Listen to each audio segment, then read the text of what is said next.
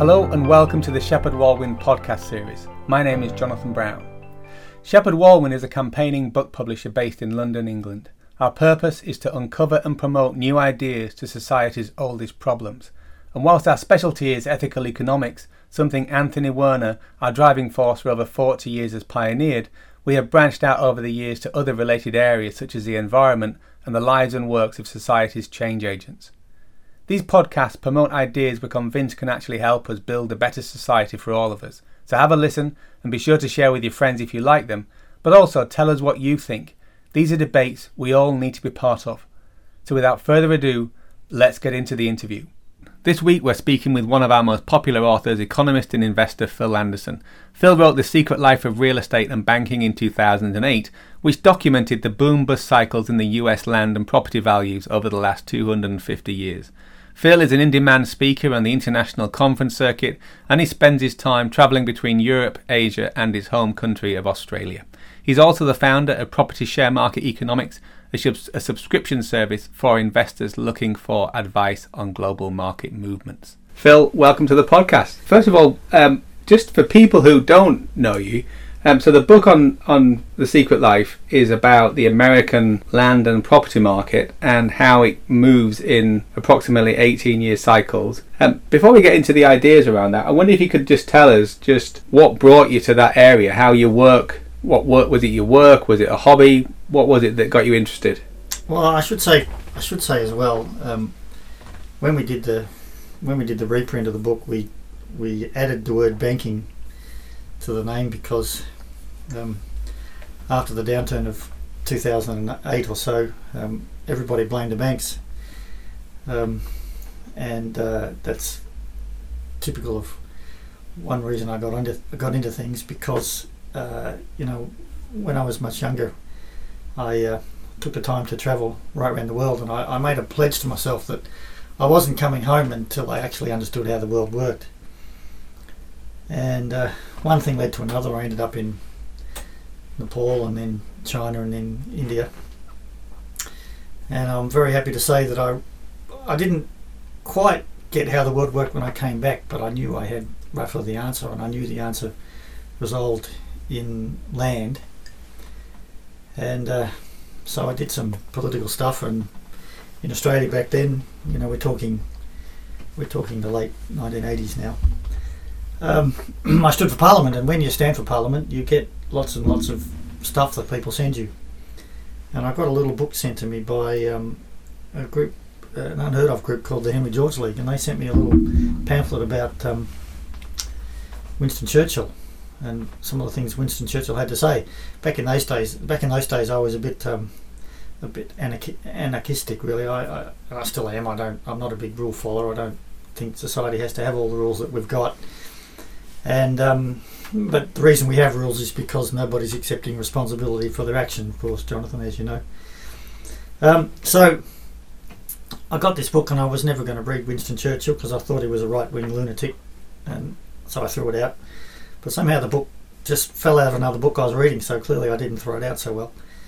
Um, so I thought that was a bit synchronistic, so I read it, and it was Winston Churchill's uh, explanation of of the his government's effort to remove a toll on the bridge over the Thames.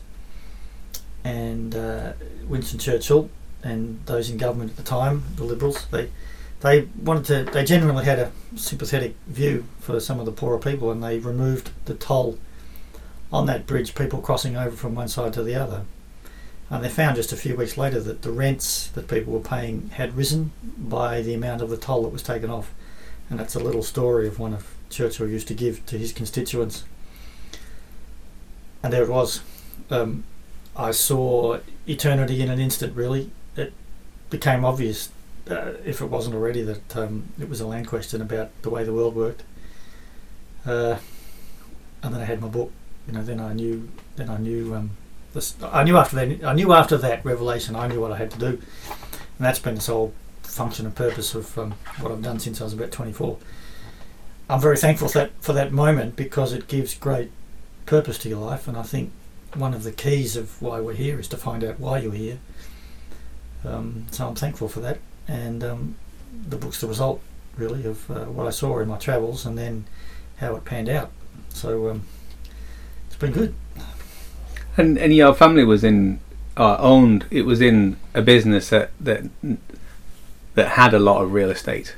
Yes, well, uh, still do. Um, that uh, that was one thing that led to it as well. There was, uh, you know, we, we were having in the in the the, ni- the very early 1990s downturn was probably most severe in Melbourne, Australia, of all places, which is where our family had our business. Um, our business was in ladies' lingerie, of all things, and embroidery. Um, uh, so we had to have answers because as it turned out, the business that we ran, the family business, tended to do quite well in downturns because uh, um, women have tended to buy more lingerie and lipstick in downturns, um, which is good for us. Uh, but we had, because it was good for us, it kept our bank account liquid, and the banks in the very early 1990s noticed that the banks, one or, one or two of the banks in Australia were bankrupt. Um, they don't tell you that in the public, but we know they were because because a number of bank managers in those banks approached us to try and take off some of their some of their um, surplus property if we could maintain the loans. Um, I won't go into all the details, but uh, we managed that okay and and um, uh, built a bit more of our portfolio. Um, but it led to all sorts of questions about uh, could we afford it, what was coming next, was it possible to even know what was coming next um, and then had to work out what that meant and what we could do with that information. And it was it was just as those questions were being asked, I had begun to read Fred Harrison's um, "The Power in the Land," and uh, you know, um, as you know, Jonathan, because I know you've read that as well. Um, it was an unbelievable book because it came out in 1983 and was foreca- had forecast seven years in advance exactly what we were seeing now, and that chimed with me as well because uh, I did economics at school. Um, that was my favourite subject, and I said to myself, one day I'm going to work out how this works. It's that's the major reason why I went overseas.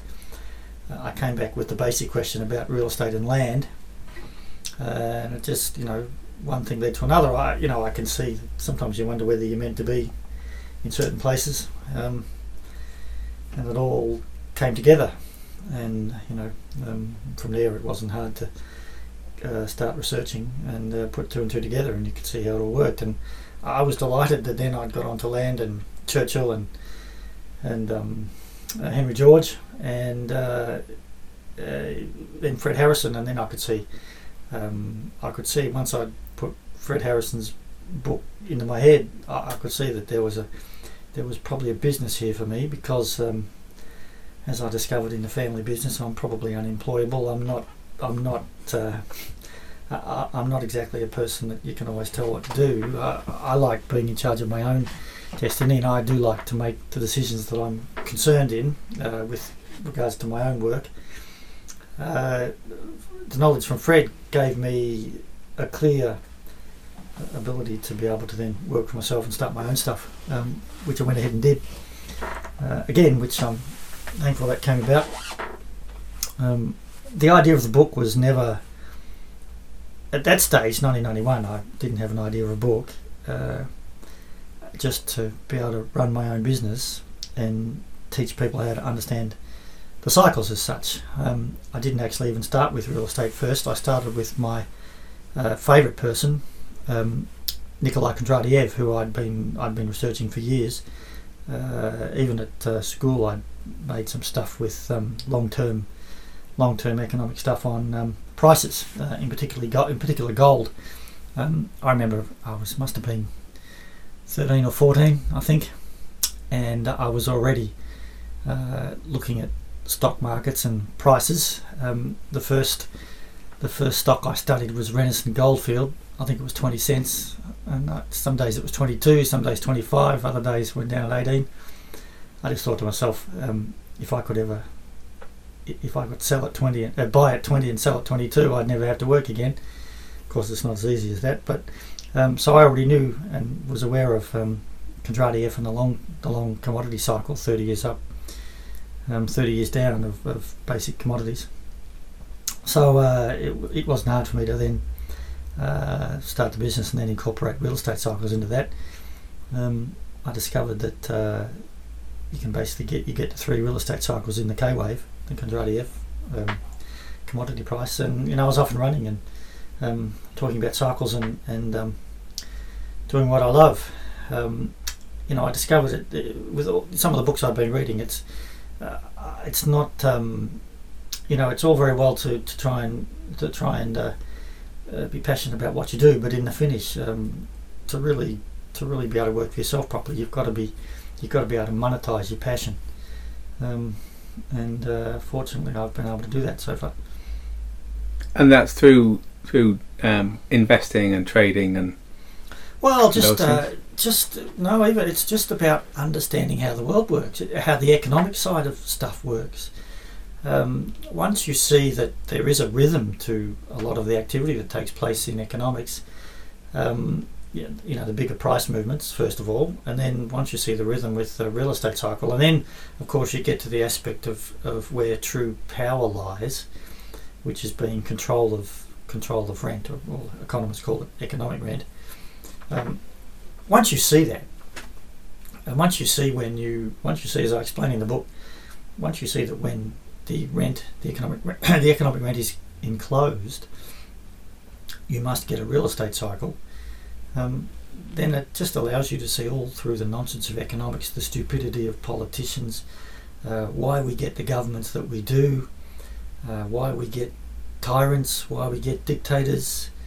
Um, you know, it's it's just so easy to see through all of that once you see uh, the cycle and once you see the real estate cycle, how it turns and why, and why it must continue to turn when we enclose uh, the economic rent. Um, yeah, that's that's uh, that's um, that's the whole thing. It, it, just puts it all together. So I, I thought I could run a business along those lines, explaining it to people. So I know that the, the, the people that already follow you will understand um, clearly what enclosing the rent means. Um, I just wonder if you could tell us first of all what is rent, as, as you define it, because obviously I, I, pay rent on we pay rent on houses, um, but I know that's not exactly what, what you mean. And also then, then what's what's enclosing the rent? Well, it's uh, it's very it's like riding a bike. It's very easy to do once you get it. Once you actually, but you've actually got to get on the bike and work out how to balance. But economic rent, as such, um, let me give you a very very um, easy example, and it just concerns um, again uh, something I put in the book. It just concerns uh, the people who get onto the streets and sell a magazine called The Big Issue. When that first came out uh, in the United States, I think it was first, probably even San Francisco. Uh, it um, it was a, a guy who wanted to do something for all the homeless people. So he said, "Well, let's get them selling a magazine. They can sell it on the streets." So he produced a they produced a magazine. They, they, he gave it to the homeless people to sell on the streets. Naturally, those people selling this uh, big issue, they were very quick to realise that you can sell more copies if you're in the CBD or on a street corner where more people walk past you than the amount of copies you might sell if you're standing outside your own house uh, in a neighbourhood that doesn't have a lot of people walking down. So it was discovered that some of the sellers would start they started to fight over the best locations and so it's that willingness of people to pay for the better locations that gives rise to what is called in economic terms economic rent. It's just simply the amount of money over and above the wage that people will earn from the best location. Um, again, uh, another way to put it, I guess, is what um, Winston Churchill was trying to suggest uh, and he was trying to show people that at the end of the day, it is the rent we pay that will take all the gains of society.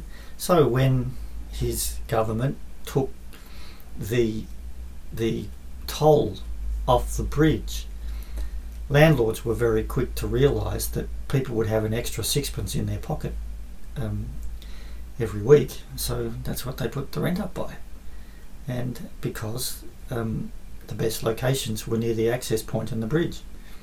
So the rents went up. So that's basically what we're trying to talk about is basic is, is locational value, the amount of money that people are willing to pay um, over and above uh, what they could earn from what might be called the margin, which is where they just earn a, earn a, can sell enough magazines to um, basically make a living. And then closing the rent. Well, enclosure means that uh, historically, historically, particularly if we, if we go back to London of the 13 and 1400s, um, historically, most people or a person living in a village could, if they wanted to, go to the commons and do some farming or hunt or fish because it was commons land. But then, um, once Henry VIII took over and he sold off the land for the monasteries and took it all for himself and his his own um, bishops and cronies, um, it was sold off and fenced, which means that which, which meant that if you wanted access to that land that formerly was commons that you could work walk on at will, uh, it had now been privatised, bought and sold, so you had to pay somebody for the right to go and tres- trespass uh, on that former commons land. And now it's just considered normal that we buy and sell all sorts of bits and pieces of parcels and land and uh, everything else. And um, whereas it really isn't so normal, but today it's considered normal. You have to, when you're born, you have to buy your access, and um, that's what we do. That enclosure started and still does cause the turning of the real estate cycle. When you get that, when you see it, it's blindingly obvious. That's what causes the cycle. That is the cycle. And uh, the cycle will continue to turn whilst that happens. And of course, as I um, detail in the book, you know, it's one of the first things I say. The book came out in 2000, 2008 and 2009, but I, I tell people quite clearly right at the start the cycle will go global. Russia, China, India will join the cycle more and more as they have, and this will create um, even bigger cycles in the 21st century. We can see now that after 2008, I said in the book that the next cycle, the one we're in now, will be even bigger than the last one. Look what we've got. Land prices have doubled since then. The debt has gone just right over the top. Debt for debt for private enterprise, debt for government, um, and here we are in another in the second half of another cycle. It's all uh, it's all playing out. Hmm. So thinking, looking at the book, then um, it's a it's quite a weighted tome. I think it's just under 500 Yeah, pages. I think, isn't it? 40 something pages. 440 pages. So, what was your process of writing the book? Um, ah, the book came out. It, it was easy. It, wa- there wasn't anything. There wasn't anything tough about the book. The book had to come out. It was there. Um, although, What What does that mean? So it was it was well, I'd, re- I'd I'd been writing for my subscribers. I'd been teaching. Okay. I'd been teaching people right through from a, from from 1991 when I first went into my own business in a place called uh, Ross House there in Flinders Lane, Melbourne, and you know my, my place is my small little place is still there, although uh, I've expanded internationally somewhat since then in a few places, a few different places now where I've got staff.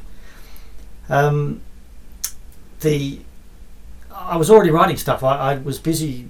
uh, You know, gosh, I've, gosh, things have changed. You know, I started off the, the first business. It was explaining the Kondratiev wave to commodity companies, uh, Western Mining, some of the banks, National Bank. They had their headquarters next to mine in those days.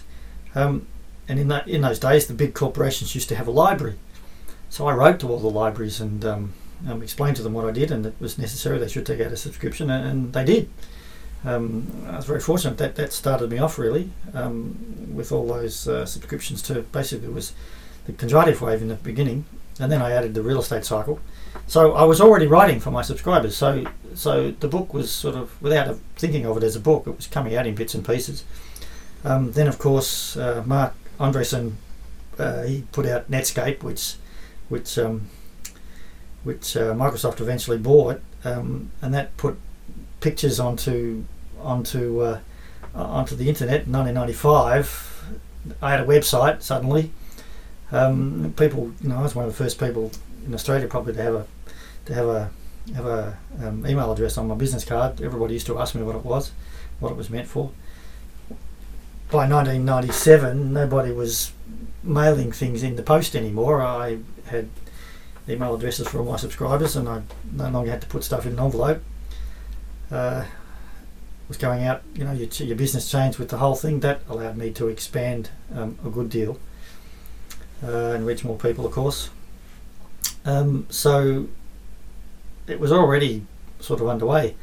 And I was, I've said this before, I was fortunate enough to have one or two subscribers come to me. You know, um, Gabby was one, long time subscriber. Um, she said, "Phil, you've got to, you got to write a book." Uh, and I was, I'm eternally grateful for that uh, idea being put into my head because, uh, you know, by 2004, I had enough that was really all, all there. It was just a matter of putting it together and then getting it into a into a document that made a bit of sense, then having somebody look at it. You know, I was fortunate to get um, an editor, Jean here, uh, that um, was then able to um, nicely, uh, relentlessly criticise me because she said I'd, I'd written the book as though I was presenting it, and that's not how people read it. So I then had to go away and redo the whole thing just about. And then I had um, a couple of other people suggest different format changes, and then and then one or two people suggested, um, uh, you know, put it into three sequences: uh, current, uh, the present, the past, and the future, and stuff. Uh, and I thought it. I was very happy with it overall when it came out, um, and I'd had good uh, feedback. So the book was progressively put together, but of course, you know, as um, as um, as you know, it's uh, uh, the first one's always a labour of love in a way, and it, it, took me 10 years in the finish to actually have it all properly put together. But I was very happy how it came out um, because it's not, uh, you know, 440 pages. It's not a difficult read. It's it's much of its history, and um, I had one person described it as a page turner even. So uh, you know, that's a history book like that. Um, that's not a bad effort really. Um, what was looking at that that process of the you know, of so you're doing you're writing regularly for your subscribers sharing ideas and seeing what resonates and what doesn't i guess improving your communication. And then you've got your your three to four years of intensive from 2004 mm. um, i guess to 2007 wouldn't it really yes, looking yes. at publication? Yeah. Um, what um, were some of the most surprising things you learned in writing your book? Uh, i learned one basic thing from all of that uh, from all the history, especially the US history, I learned that every cycle found a way to complete. That's what I learned. And that gave me great confidence to be able to forecast after 2007 uh, what would happen. So, 2009, 2010, 2011, uh, you may recall when absolutely everybody was, was forecasting the end of the world currencies would collapse, there'd be new currencies, uh, that America would never recover, that um, Europe would implode, that the uh, the euro would would disintegrate. Um, I could see that the real estate cycle was going to recover and find a way to go on to bigger and better things. I could see eventually that that would be all that would be put in the past. I didn't. I, I, I, I wasn't able to say, and I'm that exactly how that would happen and what sort of people would come along. I just knew that um, it was going to happen and it will happen. Um, it will continue to happen. The real estate cycle just finds a way to complete. And of course, one of the one of the biggest factors in why that is so uh, is the banks. The banks just the banks have now found a way to collect the rent. We, it's, it's rent in parlance, it's economic rent, really, the official term. The banks have found a way to securitise and mortgage that such that they're now the owners of much of the rent. They're never going to give that up without a fight. And it guarantees that the cycle is going to complete. It, it's just, it, there's, just there's just absolutely no doubt about this. Um, the biggest surprise for me, uh, once I learnt that it the cycle is definitely going to repeat. To repeat, the, the cycle just finds a way to do that. The biggest fr- surprise for me is why so few people get to see it, and why so why so people why people can't get their head around it. Right. And so, and the, the people who, who do tend to get their head around it, your ideal readers, then, who are they, and, and what do they what do they look for in the book? What what draws them to it? Oh, they come from all backgrounds. Uh, I get um, finance people, obviously, that um, that uh, that really do seriously want to make an intensive effort um, to try to understand, to get to the bottom of things. Um, I might get people on the left of the spectrum that just simply want to a- understand stuff. Um, I also get other people that want to actually do something with it um, as such from a from a causal point of view and actually try and um, to try and uh, understand how easy it would be to actually shift the tax base um, from the stupid system we've got now and actually use the immense economic rent that's available to all people to actually start to use that as a as a fund uh, um, for people to collect some sort of um, citizens dividend, and then you could and then you could uh, completely eliminate all taxes on on labour and all taxes on business. Um, you know, I would have thought that's an idea that's self-evident, but um, uh, apparently not. So I get all sorts of people that um, um, come to me um, with uh, from all sorts of different aspects. There's no, I wouldn't say I've got one average uh, person as such. I, I do get a good deal of feedback from it though, and I'm grateful for the feedback. What makes me most happiest is is when I hear from people that say they, they, they say Phil, I'm so your book has your book has um, uh, allowed me to take all the stress out of my life. I don't have to worry now about how the system functions. I can see through it, and since now I've got a uh, you know a larger time frame to operate in and be more certain about what's going to happen, it just gives me much more ability to stop worrying about my investments and actually give me the ability to do some long-term planning. They're the people that make me um, happiest in one sense because that's what I've been able to do. It's one reason I wrote the book. Um, it was just to to allow people to take back control of of their understanding of things and not get stressed, not worry about um, why thing happen, why things happen as they do, and why politicians do what they do, and why we've got such stupid taxes and everything else. So they now they can work through that system. They can see through it. They can work around it, and say, yeah, you know, I get like a much longer time frame. I don't need to worry about um, about what's coming next because uh, I've got a very good idea of what's coming next.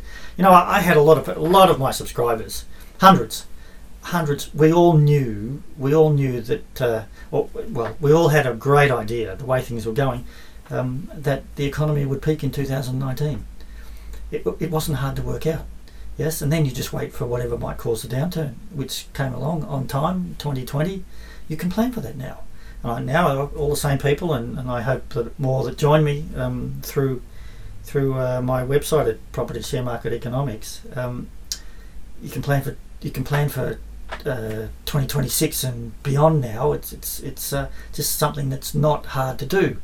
Um, of course, obviously, it's not guaranteed 120 percent set in stone, but everything you see around you, as you know, um, is really setting us up for for the, the stuff that's coming. And it just takes all your stress away from all that planning. You can just mm. give yourself some guidance and an allowance and um, get into it. So, what are you working on on at the moment?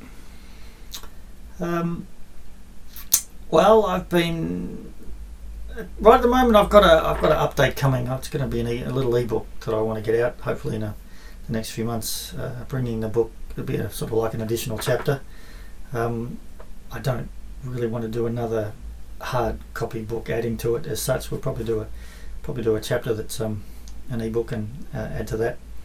Um, I've also got some some stuff now that I my, my passion now is really what's called a, a citizen's dividend. Um, I really no, I can take that back even one step further. Um, it's not just a citizen's dividend.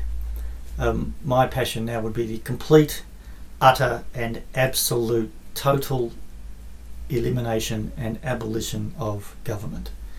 That would be my um, that is my passion. Um, and you do that through the impl- implementation of, of a citizen's dividend. It was um, a very good mate of mine, Jeff Smith, uh, in the US, in Portland. I think he's still there. Uh, he wanders around a bit. Um, who coined the term citizens dividend actually, and uh, it's a great it's a great term. Um, it's a it's a it's a a payment that a communal fund could make to a citizen yearly. Alaska does it. All Alaskans receive about fifteen hundred dollars US from their uh, Alaska City Council, uh, which they can use as they want. Um, I show in my citizens dividend stuff. Uh, there's a Facebook page if people want to get to it. Um, I show them how that fund that the economic rent can be collected via citizens dividend. When you do that, uh, you could make the world much more local. Uh, you can collect the economic rent in a local fashion, distribute it back to small locations and regions, and then people can res- be responsible for themselves as to as to what they do with that. They don't need a government um, making laws and telling them what to do all the time. You know, and um, that's been a long term, a long time thing of mine. I found, you know, I spent in my very early twenties. I, I took two years out and I, I travelled right around the world. Um, and everything I saw, just about all your people you spoke to, everywhere, didn't matter what country they were in, all they really wanted was to, to, to raise a family on a small plot of land with a nice house, free of free of interference. They didn't want to be told by government what to do and they, they just liked living in a, in small communities as such, in, in regions where they, they found they could associate with people. It's the same all over the world, and here we are at the moment. Um, you've got threats from everywhere, from from uh, big business owning owning. You know, uh, we've probably got what eight, nine, ten major corporations own all our food supply now. Uh, we, we've got uh, we've got just major banks uh, that pretty much own uh, the central banks. We've got we've got um, larger and larger corporations now buying buying thousands, if not millions, of homes, and then list on the on the stock market. They're collecting the rent. You know, is this is that the way forward that the majority of people really want? And I don't think it is. People I talk to, they they uh, they don't want to see big corporations owning their lives. They certainly don't want the intrusions now that the government taking over the internet um, with facial recognition and um, and um, being trolled and trawled and and um, eh, all your business known everywhere now and you know oh it's just it's going on and on and on. Um, I know Jonathan maybe I'm, getting, maybe I'm getting too old but but um, that's a large part of my time spent now. It's it's just highlighting to people the how you society does not need government to function. It simply doesn't but this idea now, it is it just seems for most people so far fetched. We just seem so enamored and and and uh, our, our, shoulders bearing, you know, carrying the weight of government on us now. They they don't seem to recognise and get that um, that we don't need uh, we don't need government the way it is these days. We don't need it to actually function properly. But on the other hand, um, people would have to understand that the the communal fund is the citizens' dividend, and it comes from funded out of economic rent. So um, they're going to have to give up some of their property speculation to actually um, make that happen.